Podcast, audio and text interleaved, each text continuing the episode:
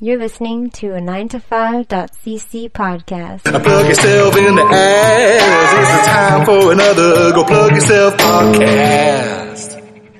And welcome back to another episode of Go Fringe Yourself. I, as ever, do not have my co-host, who's usually the lovely and talented Sarah, who is uh, working late, so she's just abandoned me for the day. Uh, this is going to be episode four. My guest right now is Trevor Barrett. Yeah, Trevor okay. Brett. Okay, I was just sort of like, th- th- there was like, there's two multiple R's and multiple T's. So I was like, I don't know if there's. you said Barrett. There You go. Brett. Just easy. All right. Uh, Fringe darling, I would say. I feel that after after Captain Aurora, you may have, have the title Fringe darling. Trevor Barrett. Not officially, but That's on You my business could. card. You could. You could. uh, You could put it there. Uh, here to talk about his upcoming show, Memento Mori Support Group for the Dead, which I mean, obviously, I guess has uh, it's right there in the title. We all die in Latin. Yeah. And Support Group for the Dead. I, I could. Is it a comedy? Or It's- a dark comedy. it's Is a it dark side-splitting thing? comedy. Um, no, it's uh, it, there are some uh, funny moments. There are some light moments. Right. Um, it's It six. seems dark. Yeah, yeah. um, but it's important that it was very important for me that we don't make it a you know a one hour dirge. That It's Right. just like let's just see how dark we can make this play. um, it talks about life too, Right. really, and and the things that we love about it, and the things that the, the opportunities we regret, and and kind of what we go after, how we spend our time. Right.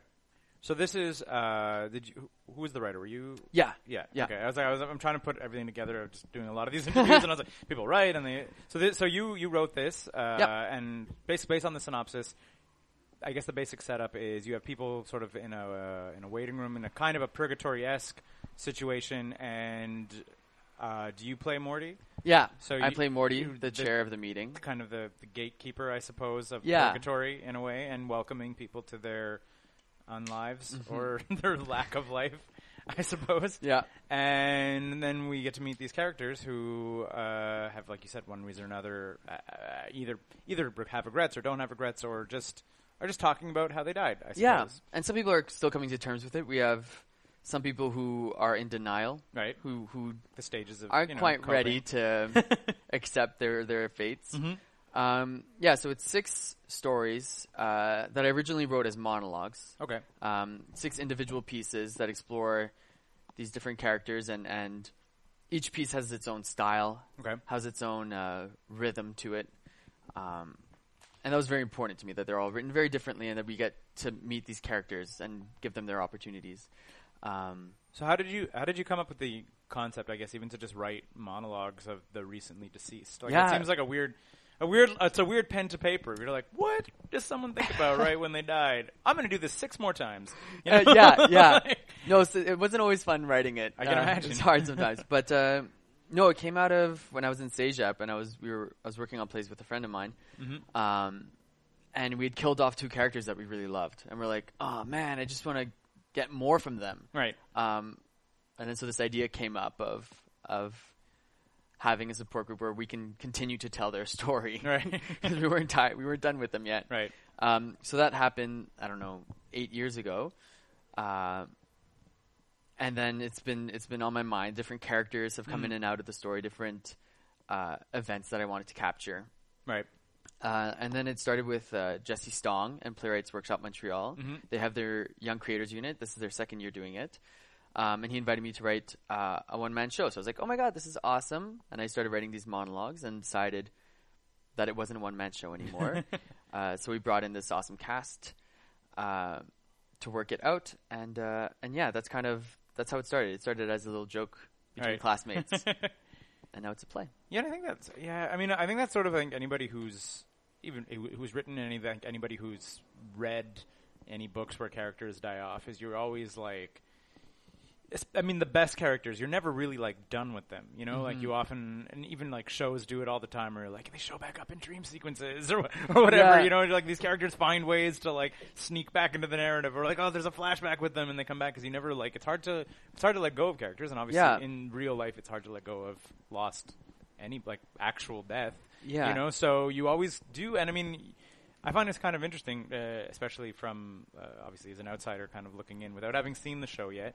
Uh, you you when you talk to like eulogies, how often the person giving the eulogy is like addressing the deceased as though they could hear it. Yeah. and you're like the flip of that would be like, what does the deceased have to say? Like maybe he wants to say a big fuck you to everybody who's treated Yeah. him wrong, or maybe he wants to. mm, Say thank you to someone he never said thank you to, or maybe someone inspired. Like you know, like there's like there's so much like that. I mean, that's I guess the nature of death, right? It's like Yeah. just, it just ends all of a sudden, and you don't always get to say your last piece. So I guess you're giving like six characters a chance to kind of say their last piece. Yeah, yeah, definitely. I, Yeah. I think that was uh, important for us, Yeah. and also they get to reflect on their own, you know, people who have died in their lives too. It's Right. not all uh, ego. They get to Yeah. look back and see the bigger picture Okay. of things.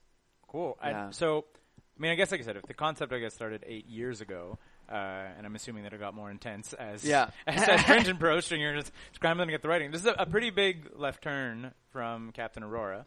Yeah. uh, from the comedy musical shenanigans of Captain Aurora to something pretty, I guess, like dark. I mean, like I just just assuming from what you're saying, like a, a very like real kind of like there's obviously going to be some funny moments, Yeah. but it seems that you're you're much darker. I wanted, I wanted to get as far away from Captain Aurora this summer as I could, and I was like, okay, where do I? Mm-hmm. So not a musical, done. right. Um, not proscenium, right? We're it's we're in the audience. We're in a big circle Okay. in the freestanding room, uh, and it's immersive. We all you walk in and you're a part of the meeting. Mm-hmm. Um, so there's no LED costumes. There's Yeah. no uh, superpowers. There's no room for that. Yeah. It really is just six people sharing their stories, Right. And and and listening. It's storytelling.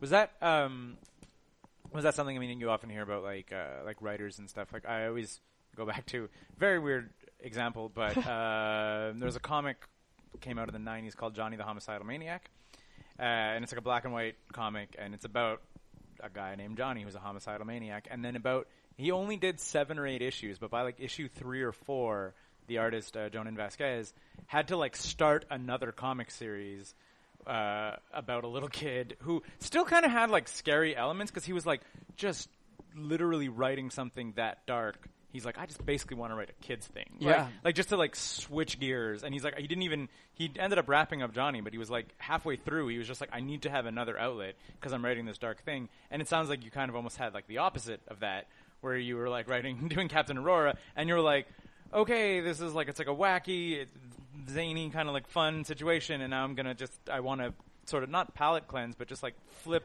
and all those other other writing muscles that you probably Yeah. weren't using on Captain Aurora so much, like flex those writing muscles to put them into something a little more dark, a little more real. Like, was that kind of what happened? or- Yeah, definitely. And it's like I still I still have the same style and approach when I start a piece and Yeah. and it takes me a while to wrap my head around the theme and what it is I'm trying to leave the audience with. So like there are a few things that are that are the same, Right. but the but yeah, the product is totally different. Well, that's saying even the, the your your methodology of writing is probably probably similar, but your end result is a little Mm-hmm. Yeah. different. Um, I was going to say, was it difficult for you? I mean, I find that obviously you're tackling something pretty serious with death, and then you're also sort of trying to get into six people's heads, and I'm what feels to me uh, it would be like in a much more intimate way than just like straight dialogue, right? Like if you're like kind of giving their death monologue, Yeah. like, was that was that like difficult to overcome as a writer, or like Yeah, I mean it's it's set up like a sup- it's set up like a support group, Right. Uh, where they start, "Hi, my name is Yeah. uh, Joe." yeah.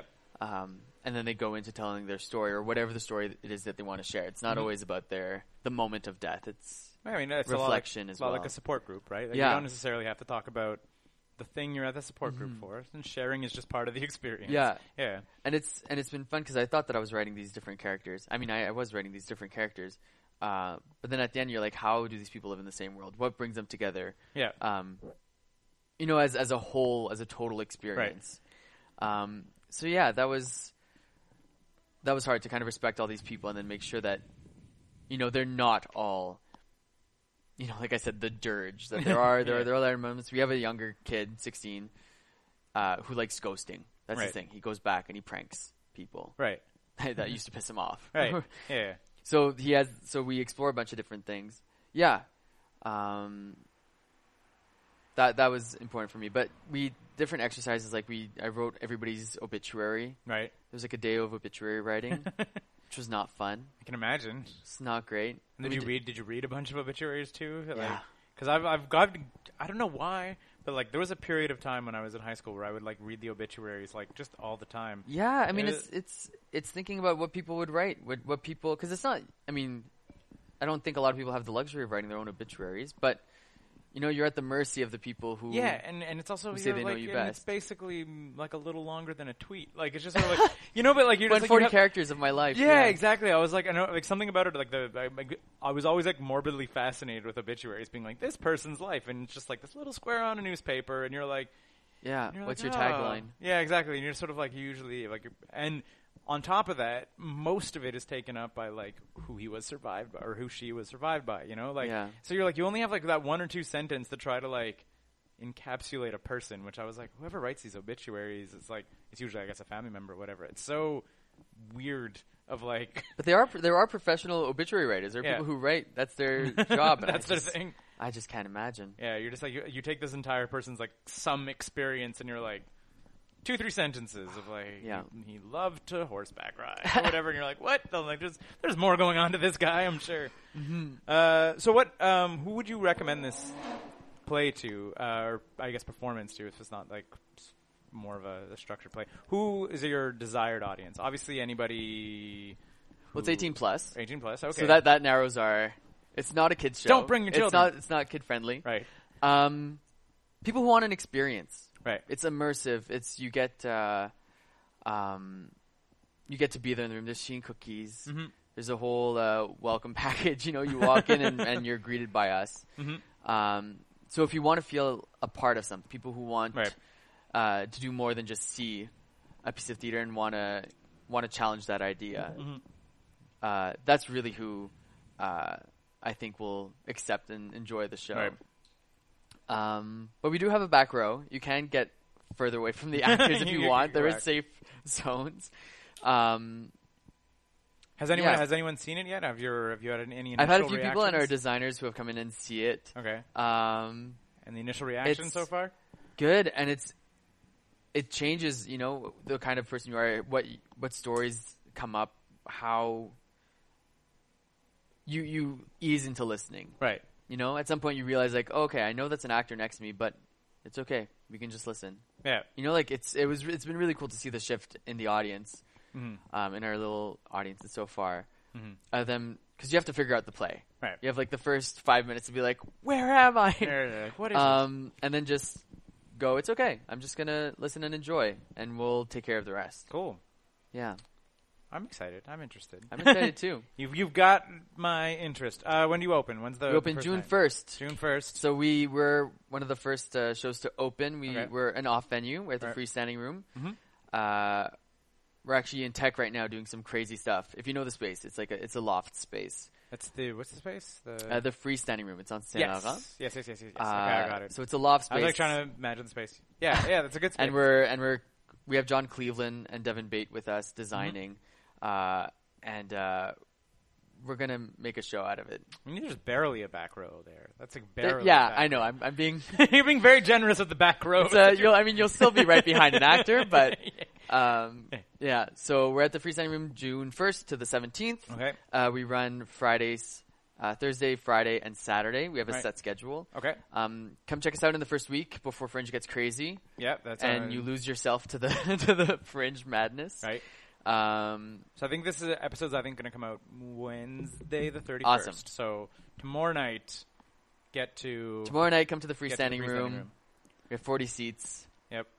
Yeah. And I mean and not not not to scare off the listeners, but I would say to get your tickets in advance because Yeah. Captain Aurora you sold out most we of had them. yeah we we sold out basically both of our runs with Captain One Yeah. and Captain Two. Yeah, exactly. Yeah, with so, lineups around the corner. That Yeah. was pretty amazing. So, I mean, you have like a good a good pedigree heading in and if it's another hit, like get your tickets. yeah, and tickets Now. are available. Yep. Because I'm also at the Montreal Fringe Festival box office. Right. Um, tickets are available uh, two to six. Cool. Yeah. Perfect. Uh, so we usually close this off with asking you what other shows you're interested in. What other I fringe just, shows are you? I've been like so caught up in my own So many people blank. It's okay. Like, crap, you're but not I alone. do. There's Renfield. There's Okay. a show called Renfield. I forget what the rest of it is, but it's based off the the Dracula character. Okay. Um, it's like animal eating. oh, I can't. I just saw that somebody bought a ticket for it today, and I was like, "Oh my god, that sounds crazy." Um, It's so hard, especially where we're like we're, for listeners, we're recording this about two weeks out from like full oh, be, fringe. be- yeah, yeah, It's so, it's so like you're just starting to get wrapped Yeah. up, and you're like shows are popping up here and there. yeah. and stuff. Mm-hmm. Nona's story as well. That's Antonio's uh, new show.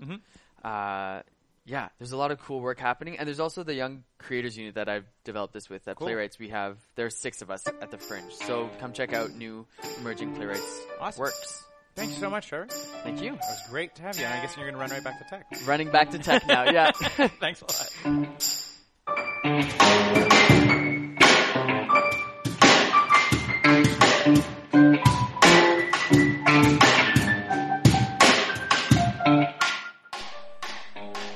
Those sweet, sweet piano tunes you're listening to right now come courtesy of Leland Beckman and Oral Turpitude. Oh man, that was some great podcasting, wasn't it? Anyhow, be sure as always to like us on Facebook, follow us on Twitter, add us on iTunes, buy our stuff, and basically try as hard as you can to make us happy in every single way possible. Uh, of course, be sure to check back every day on 9to5.cc for comics on Wednesdays, podcasts on Thursdays, Scott or Sophie's art on Fridays, and seriously, we'll try as hard as we can to get Zombies and Loathing, Fuck Mondays, and Templars back as soon as we can. Thanks for listening, everyone. 9to5.cc. We're not working. Why should you?